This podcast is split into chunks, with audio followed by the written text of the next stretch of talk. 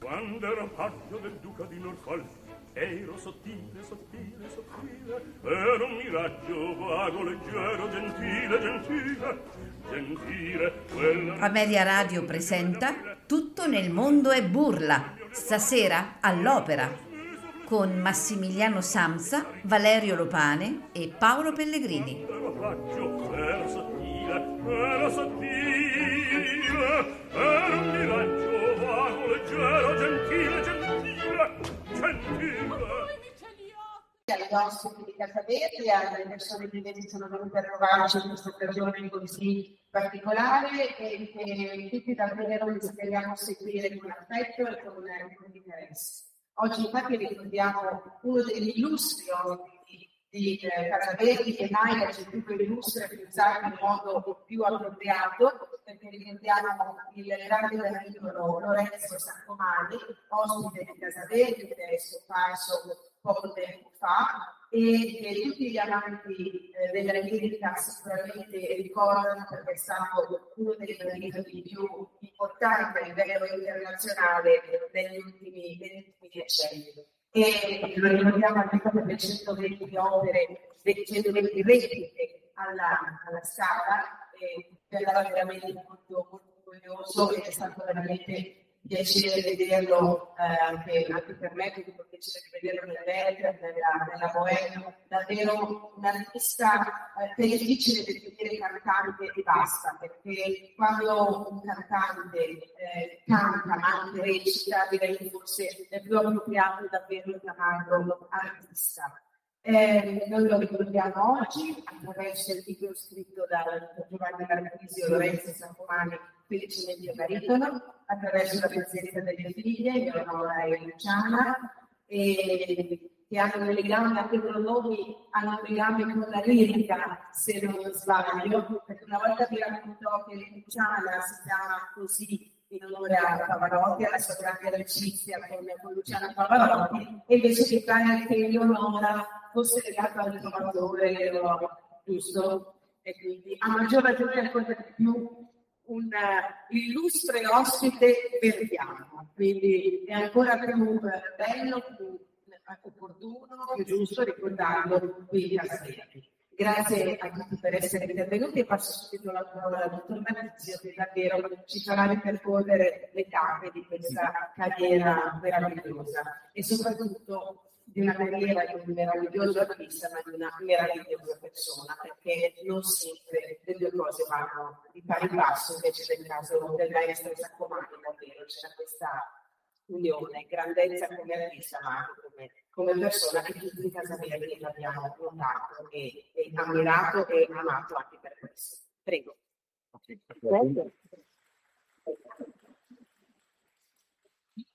Tanto grazie. E a proposito delle figlie, scusa Luciana, parlo di Leonora, perché a ah, Leonora è stata una cosa che ho sentito qui dentro nell'ultimo concerto che Saccomani ha fatto nella sua vita nel 2017. Eh, Saccomani ha cantato qui dentro, quindi esattamente 56 anni dopo il debutto, perché lui canta per la prima volta, lui ha cantato sempre, anche da piccolino, dicono le cronache, figlio di questa città, anche se Saccomani non è Fumagalli, non è Brambilla, è un cognome vicentino, ma Saccomani era milanese nell'animo, fino al midollo. Era un piscinin della Borletti, quando lavorava come disegnatore meccanico, ha studiato uh, all'Accademia della Scala con uh, Tonini e Maestro Piazza, dopo aver studiato con lo zio Attilio, che era un tenore drammatico. Ha studiato insieme al cugino Eugenio, mancato un paio d'anni fa, e, ed era milanese, milanese, milanese fino al midollo. E l'ultimo concerto che lui ha fatto è stato qui dentro, già ospite in Casa Verdi nel 2017, e l'ultimo brano che ha cantato era a ah, Leonora, il famoso duetto dalla favorita, insieme a un giovane soprano coreano, credo. E ricordo in quel piccolo concerto, era ancora, la voce c'era ancora, qualcosa si trova su internet, ha cantato quelle cose che canti eh, così per diletto, quindi l'ultima canzone di Tosti, eh, Giamaica, per chi se la ricorda, ha cantato Mamma, ma alla fine il brano lirico ci voleva.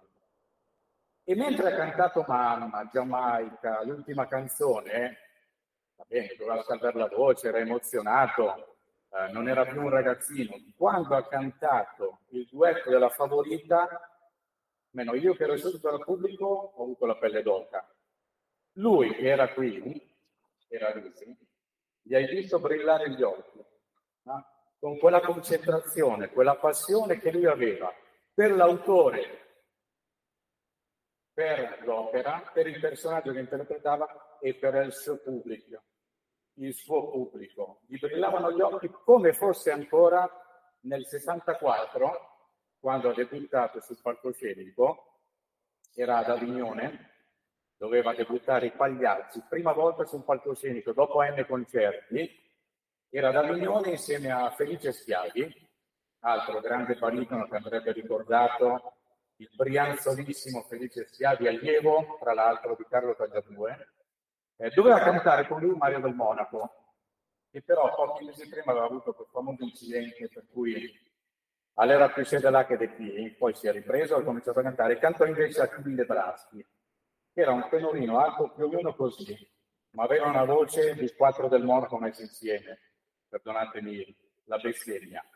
Uh, 45 anni dopo, siamo nel 2009, Saccomani saluta le scene l'ultima volta sulle tavole del palcoscenico ancora con i pagliacci, sempre con la parte adorata del Silvio, perché è vero che il baritono canta il prologo nei pagliacci, però il resto della parte di Tonio non è piuttosto bel cantabile. E Saccomani era un baritono cantabile, era tutto contento, più il pubblico che lui, quando si abbandonava alle grandi romanze, la morte di Rodrigo uh, nel, nel Don Carlo, detto tra parentesi la sua opera preferita, ma poi Tonio non canta queste belle arie. Il Silvio invece c'ha quel bellissimo duetto con Nesca, che tra l'altro lui uccide nel 78 con la Freni. Secondo me è un piccolo gioiellino. Eh, nel 2009 chiude la carriera sulle, sul palcoscenico perché poi ancora per un po' di anni canta in teatro e in concerto l'ultima volta qui, con la regia di quel signore lì, di Mainino, un'ultima volta dopo 45 anni di carriera con i Pagliacci. E allora siamo qui a ricordare Lorenzo Saccomani, non ha molto senso che ne parli io, poi dirò qualcosa ancora su di lui, ha senso che lo ascoltiamo, e lo ascoltiamo nel suo debutto italiano, siamo nel 66, o meglio, lui debutta in Italia nel 64 stesso, sempre con i Pagliacci, a Varese, ma la prima volta che canta una prima della stagione, siamo nel dicembre del 66 a Piacenza, ed è con i Pagliacci lo ascoltiamo eh, nel prologo e poi continuiamo così a ricordarlo un po' insieme.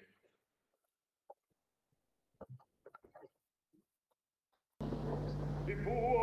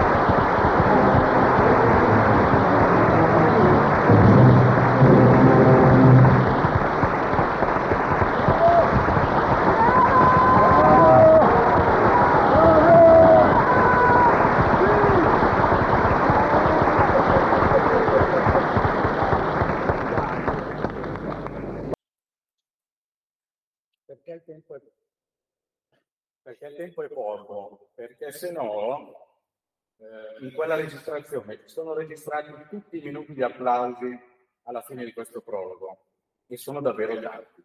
E parliamo di un ragazzo, perché qui Saccomani ha 28 anni, eh, che ha debuttato due anni prima.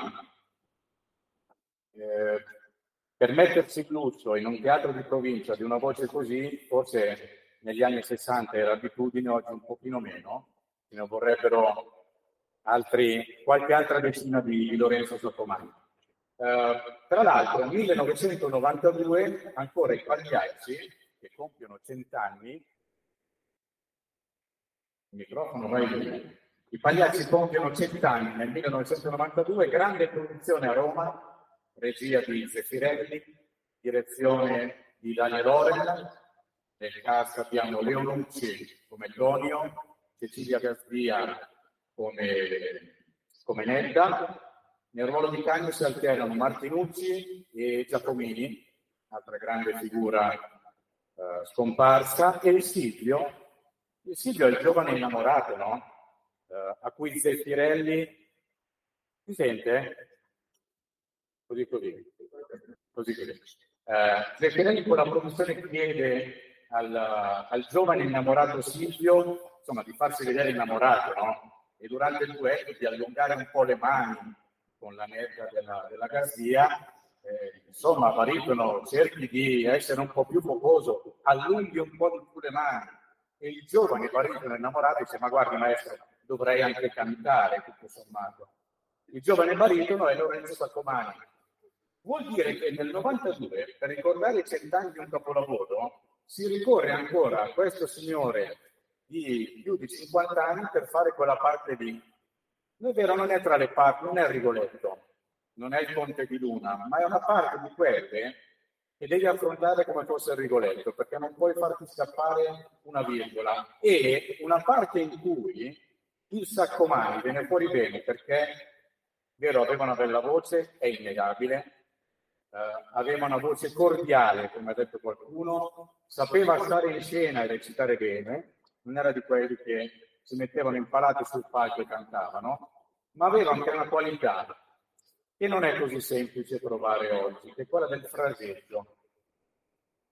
È difficile da spiegare che cosa sia il fraseggio. Secondo me basterebbe ascoltare, e lo ascolteremo dopo, una, una delle tante registrazioni ben cantistiche di Saccomani, perché è vero, tanto Pagliacci, tanta bohème, non ha cantato molto Puccini, ha fatto Tosca, ha fatto Bohème e credo nient'altro di Puccini, ha cantato in un concerto a Milano il Mini dalla tua casa sono partito della, della fanciulla dell'Ouest, ma null'altro. Lui era Verdi, Verdi, Verdi, ancora Verdi e Donizetti, Verdini, il bel canto, dove serve la bella voce, il fraseggio e il saper porgere il canto. Uh, l'ha fatto in tutto il mondo, ha cantato in Giappone, ha cantato in Metropolitan, ha cantato in Sud America, ha cantato un po' dappertutto. Non ha cantato quel canto che meritava, perché tra le qualità di Saccomani non c'era il farsi vedere, far svedere, uh, apparire. Saccomani diceva che lui quello che fa lo fa perché ha la voce. E non era di quelli spocchiosi, se vogliono vengono a cercarmi, ma non era neanche di quelli che, ah, io ho fatto, io ho detto, ma quando c'ero io, ah, se la cantassi io. È andato avanti per 45 anni con la forza del suo canto, della sua persona e del suo modo di affrontare il pubblico.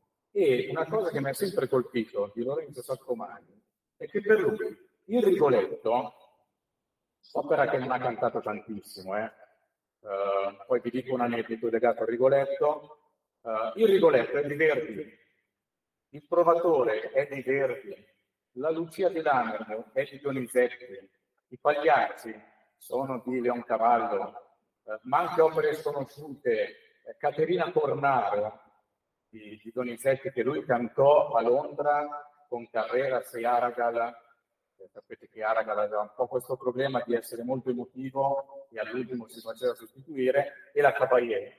Eh, era di Donizetti la Caterina Tornaro, non era del regista.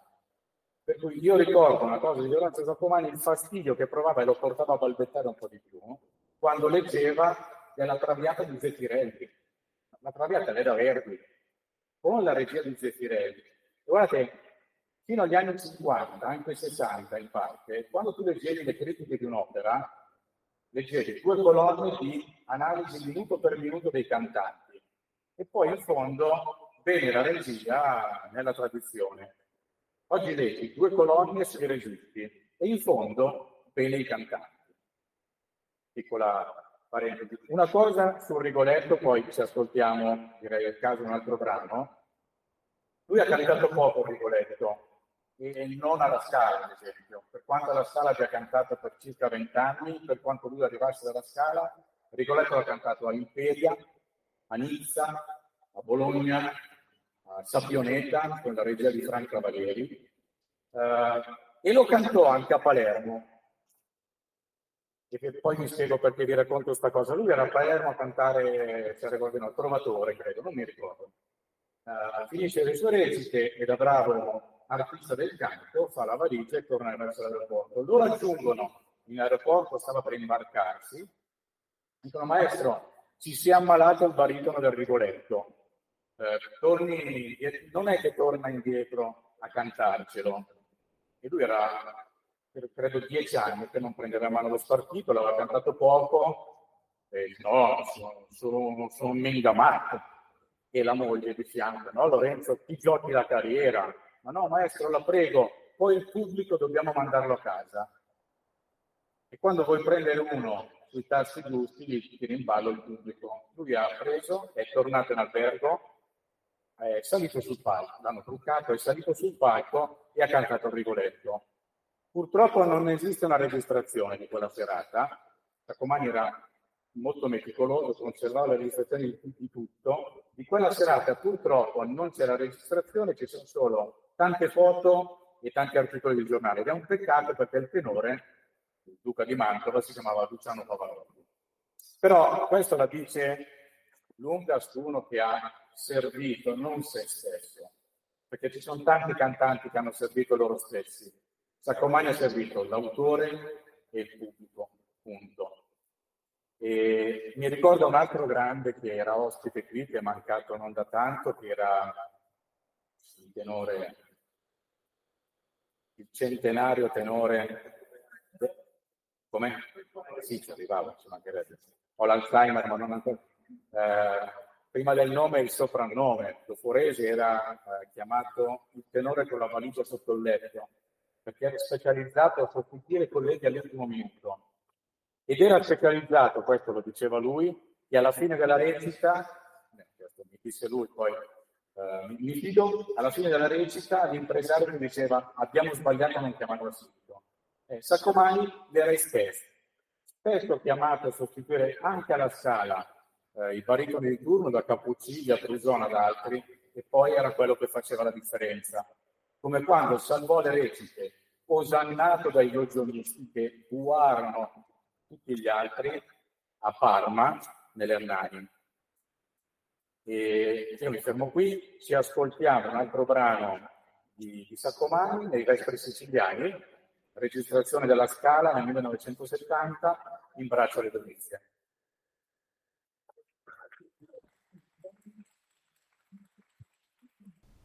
In braccio alle Domizie nel seno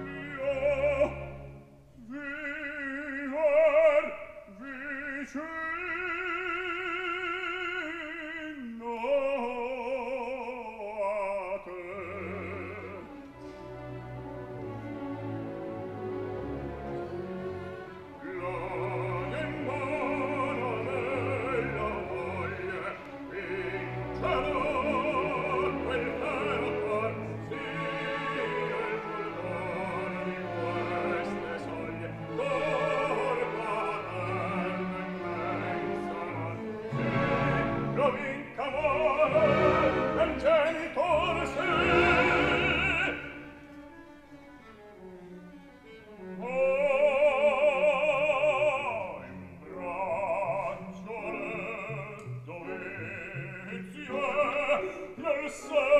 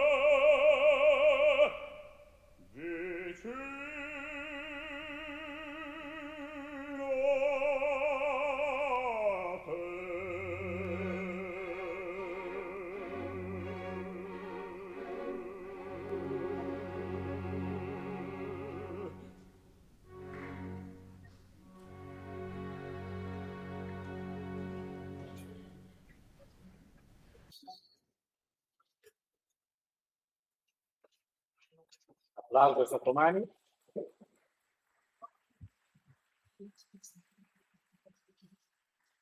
Io non sono né un critico musicale né un cantante, però credo che finire un brano difficile come questo, con una mezza voce così, perché finire un brano con l'acuto in puntus, finire un brano con questa mezza voce smorzata eh, e tenuta fino alla fine è, da, pochi, è da pochi artisti. Uh, prima di dire ancora qualcosa su Lorenzo Saccomani, anche di quello che abbiamo scritto in questo libro, io lascio la parola qualche minuto a un critico musicale vero.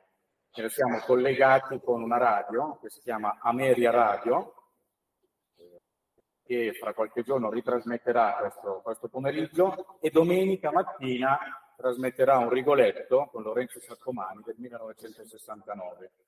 Se riesco a fare il collegamento, abbiamo Valerio Lopane, un critico della Fondazione Donizetti, che ci parlerà per qualche minuto dell'aspetto tecnico e vocale di Saccomani. Allora, mi senti caro?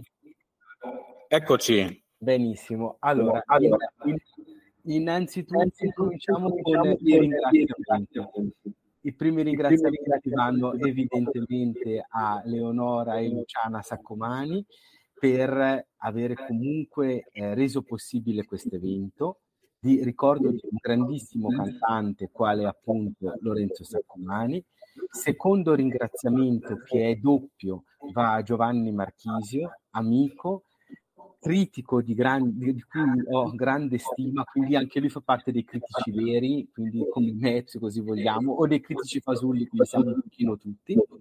E evidentemente l'ultimo ringraziamento va anche ad Ameria Radio, di cui io sono uno dei promotori e critico, uno dei critici musicali, diciamo, di eh, Front, che appunto dà la possibilità di registrare e di eh, ritrasmettere appunto domenica sia questo Rigoletto di cui parlavamo, sia di questa nostra breve trasmissione e eh, il ricordo di, di Lorenzo Saccomani. La mia sarà un'istantanea molto rapida, eh, riguardante da una parte l'eredità di Lorenzo Saccomani, cioè le incisioni e il suo valore, per così dire, storicizzato.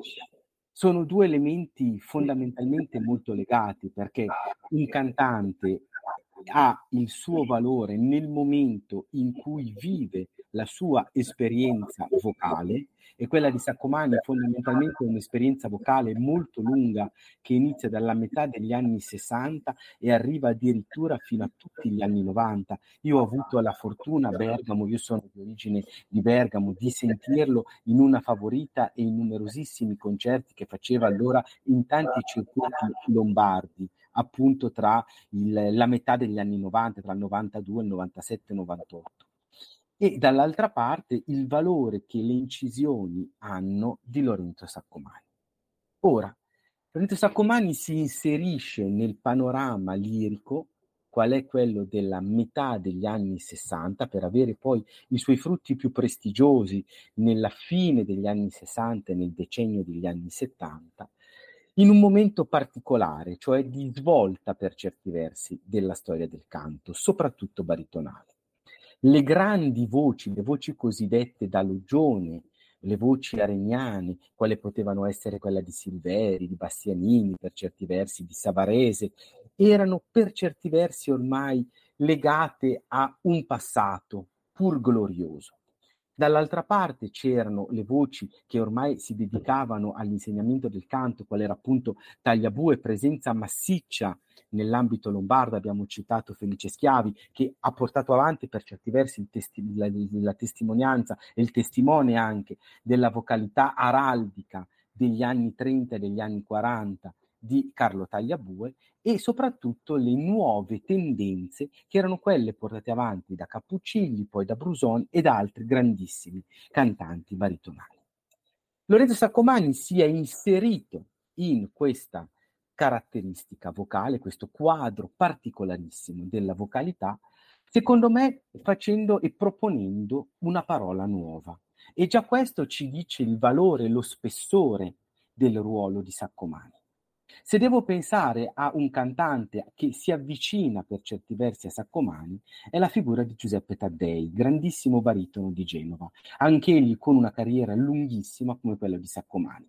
Qual è l'elemento che lo accomuna? Non è tanto la questione vocale, che evidentemente sono due voci per certi versi simili, perché hanno fatto molto del repertorio verdiano, evidentemente hanno avuto importanti incursioni in quello verista, però per esempio ci sono anche creazioni donizettiane, dicevamo prima, dalla Caterina Cornaro alla Lucia di Lammermoor, ma ancora per esempio creazioni eh, mozartiane. E in questo ritroviamo appunto un fil rouge con Taddei. Qual è la caratteristica che li rende simili? Un'enorme umanità. Se dobbiamo pensare al carattere che accomuna trasversalmente le figure che Saccomani ha creato e ha cantato, è una fortissima umanità. Cioè ogni personaggio, abbiamo appena sentito Monforte, che è stata la creazione del personaggio in un allestimento storico di De Lullo con la direzione di Gavazzeni nel 70, in cui si alternavano appunto come Elena dei Vespri Siciliani, la Scotto e la Gencer e dall'altra parte avevamo l'arrivo di Gianni Raimondi, abbiamo appunto questa figura umanissima di Monforte. E ugualmente la facilità del suo canto dava un carattere veramente emotivo, di dolcezza tanto a personaggi per certi versi austeri, ed è questo il carattere che maggiormente accomunava alcuni ruoli anche paterni verdiani, appunto da Rigoletto pur non presentissimo ma meno eseguito, ma come Balli in maschera, ancora evidentemente Monforte, comunque sempre padre, la figura di Nabucco e ancora Germon e soprattutto altri ruoli, quali per esempio potevano essere Lezio dell'Attila, che pur padre non essendo, ha in sé però una affettività affettività molto forte che si manifestava appunto nel suo canto di morbidezza e di emissione. Dall'altra parte il timbro era il timbro di quelli che possiamo considerare di un timbro e di una vocalità, tra virgolette, di canto leggero. E questo è quello che un'altra caratteristica tipica di Saccomani, cioè il fatto che siamo di fronte a quello che noi possiamo considerare un baritono leggero e brillante. Questa è una caratteristica che ha accomunato anche il suo primo ruolo, che è appunto quello di Silvio, che sarà poi anche quello legato alla celeberrima incisione dei Pagliacci con la Freni e Pavarotti, ma ancora che sarà, come ricordava appunto Giovanni, una delle ultime creazioni di livello altissimo nel 92 appunto al Teatro dell'Opera di Roma. Ma ugualmente nel verismo abbiamo per esempio la caratterizzazione di altri ruoli in cui umanità e dolcezza diventano caratteristici, per esempio il ruolo del rabbino nel, eh, nell'amico Fritz ed ancora però per esempio accanto a Silvio anche la presenza di Tonio. Cosa resta quindi oggi di Saccomani e perché è interessante ed è utile ancora oggi ascoltare Saccomani? Penso che per eh, Luciana e per eh, Leonora, come per l'opera che ha fatto Marchisio, che è questa ammirabile ricerca e ricostruzione tanto dell'ascito discografico quanto del, della cronologia e ancora dei debutti e in più tutta una costruzione della biografia artistica e personale del cantante, è comprendere cosa resta oggi. Oggi resta un'eredità di tanti ruoli belcantistici, abbiamo parlato di Donizetti e io direi che sicuramente tra i due ruoli che io prediligo c'è la figura di Lusignano in Caterina Cornaro, in cui appunto si vede la maestosità e l'affettuosità del personaggio. Si parlava di voce simpatica, sicuramente Saccomani è caratterizzato da una voce simpatica ed ancora il ruolo di Enrico nella Lucia. Verdi, come abbiamo detto, è quello che fondamentalmente catalizza tutto il repertorio. Tanto il primo Verdi, abbiamo parlato di Nabucco, dei Masnadieri, abbiamo poi parlato evidentemente di trilogia popolare, sia Trovatore che Rigoletto, ma soprattutto dei tre, quelli in cui si manifestava questa affettuosità dolce, che era poi il carattere anche umano di Saccomani, perché non dobbiamo dimenticare che un cantante porta il suo vissuto in scena e vive il carattere personale anche in scena era appunto quella di Germone grandissimo Monforte e grandissima poi nella produzione del secondo Verdi, in cui dobbiamo quantomeno ricordare anche la presenza del, eh, del, di Ford nel Falstaff. D'altra parte poi un ruolo appunto determinante è stato quello legato al canto verista, e in questo canto verista va ricordato, al di là dei ruoli che abbiamo già citato, anche Puccini. Abbiamo il fatto che la vocalità brillante di Saccomani gli ha dato la possibilità, anche grazie a un caso fortuito, di vivere un momento di autentica gloria, essendo mostrato in Mondovisione nel ruolo di Marcello, in cui proprio la giovinezza è il massimo carattere, quindi la voce brillante, luminosa di eh, Saccomani diventava immediatamente sinonimo di giovinezza e di vitalità. Dall'altra parte, sempre la creazione di Puccini che io preferisco è quella appunto di Sharpless, anche perché in questo soprattutto sia nei momenti del, dello scambio di battute con Butterfly e nel, nella parte dolcissima col piccolo dolore, come non ve l'avevo detto nel finale, emerge la grandezza appunto del fraseggio, l'autorevolezza di un'interpretazione drammatica sempre misuratissima. Cosa resta quindi oggi di Saccomani? Quello di un artista onesto, un artista serio, un artista che non, che non, è mai sceso a nessun tipo di compromesso, né con la propria voce né con la propria arte. E questo è qualcosa di veramente eccezionale. E questo è forse il messaggio più importante, a cui si somma evidentemente un bagaglio importante di incisione. Grazie a tutti.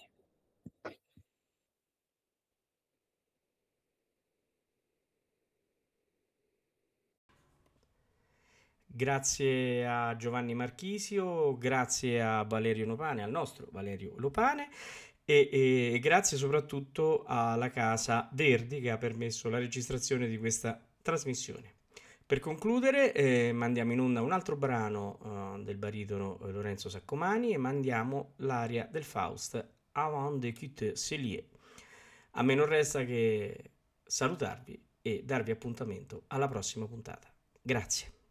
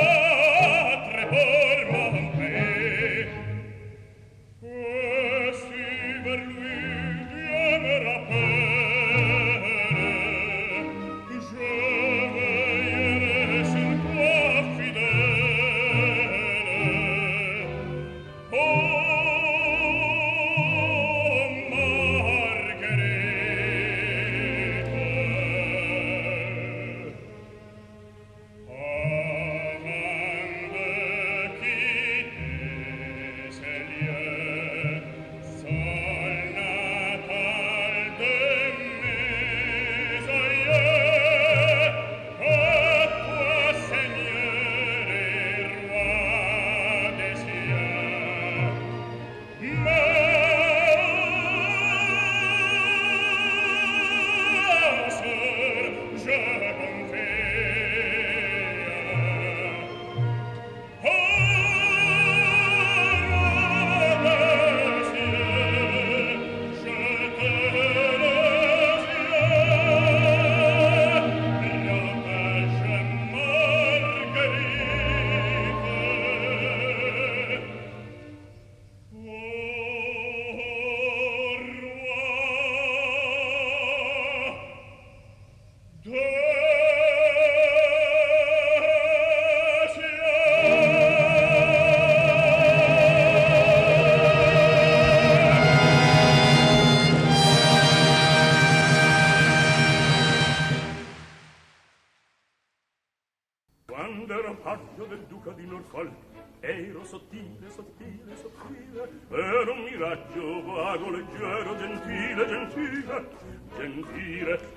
Media Radio ha presentato Tutto nel mondo è burla, stasera all'opera, con Massimiliano Samsa, Valerio Lopane e Paolo Pellegrini.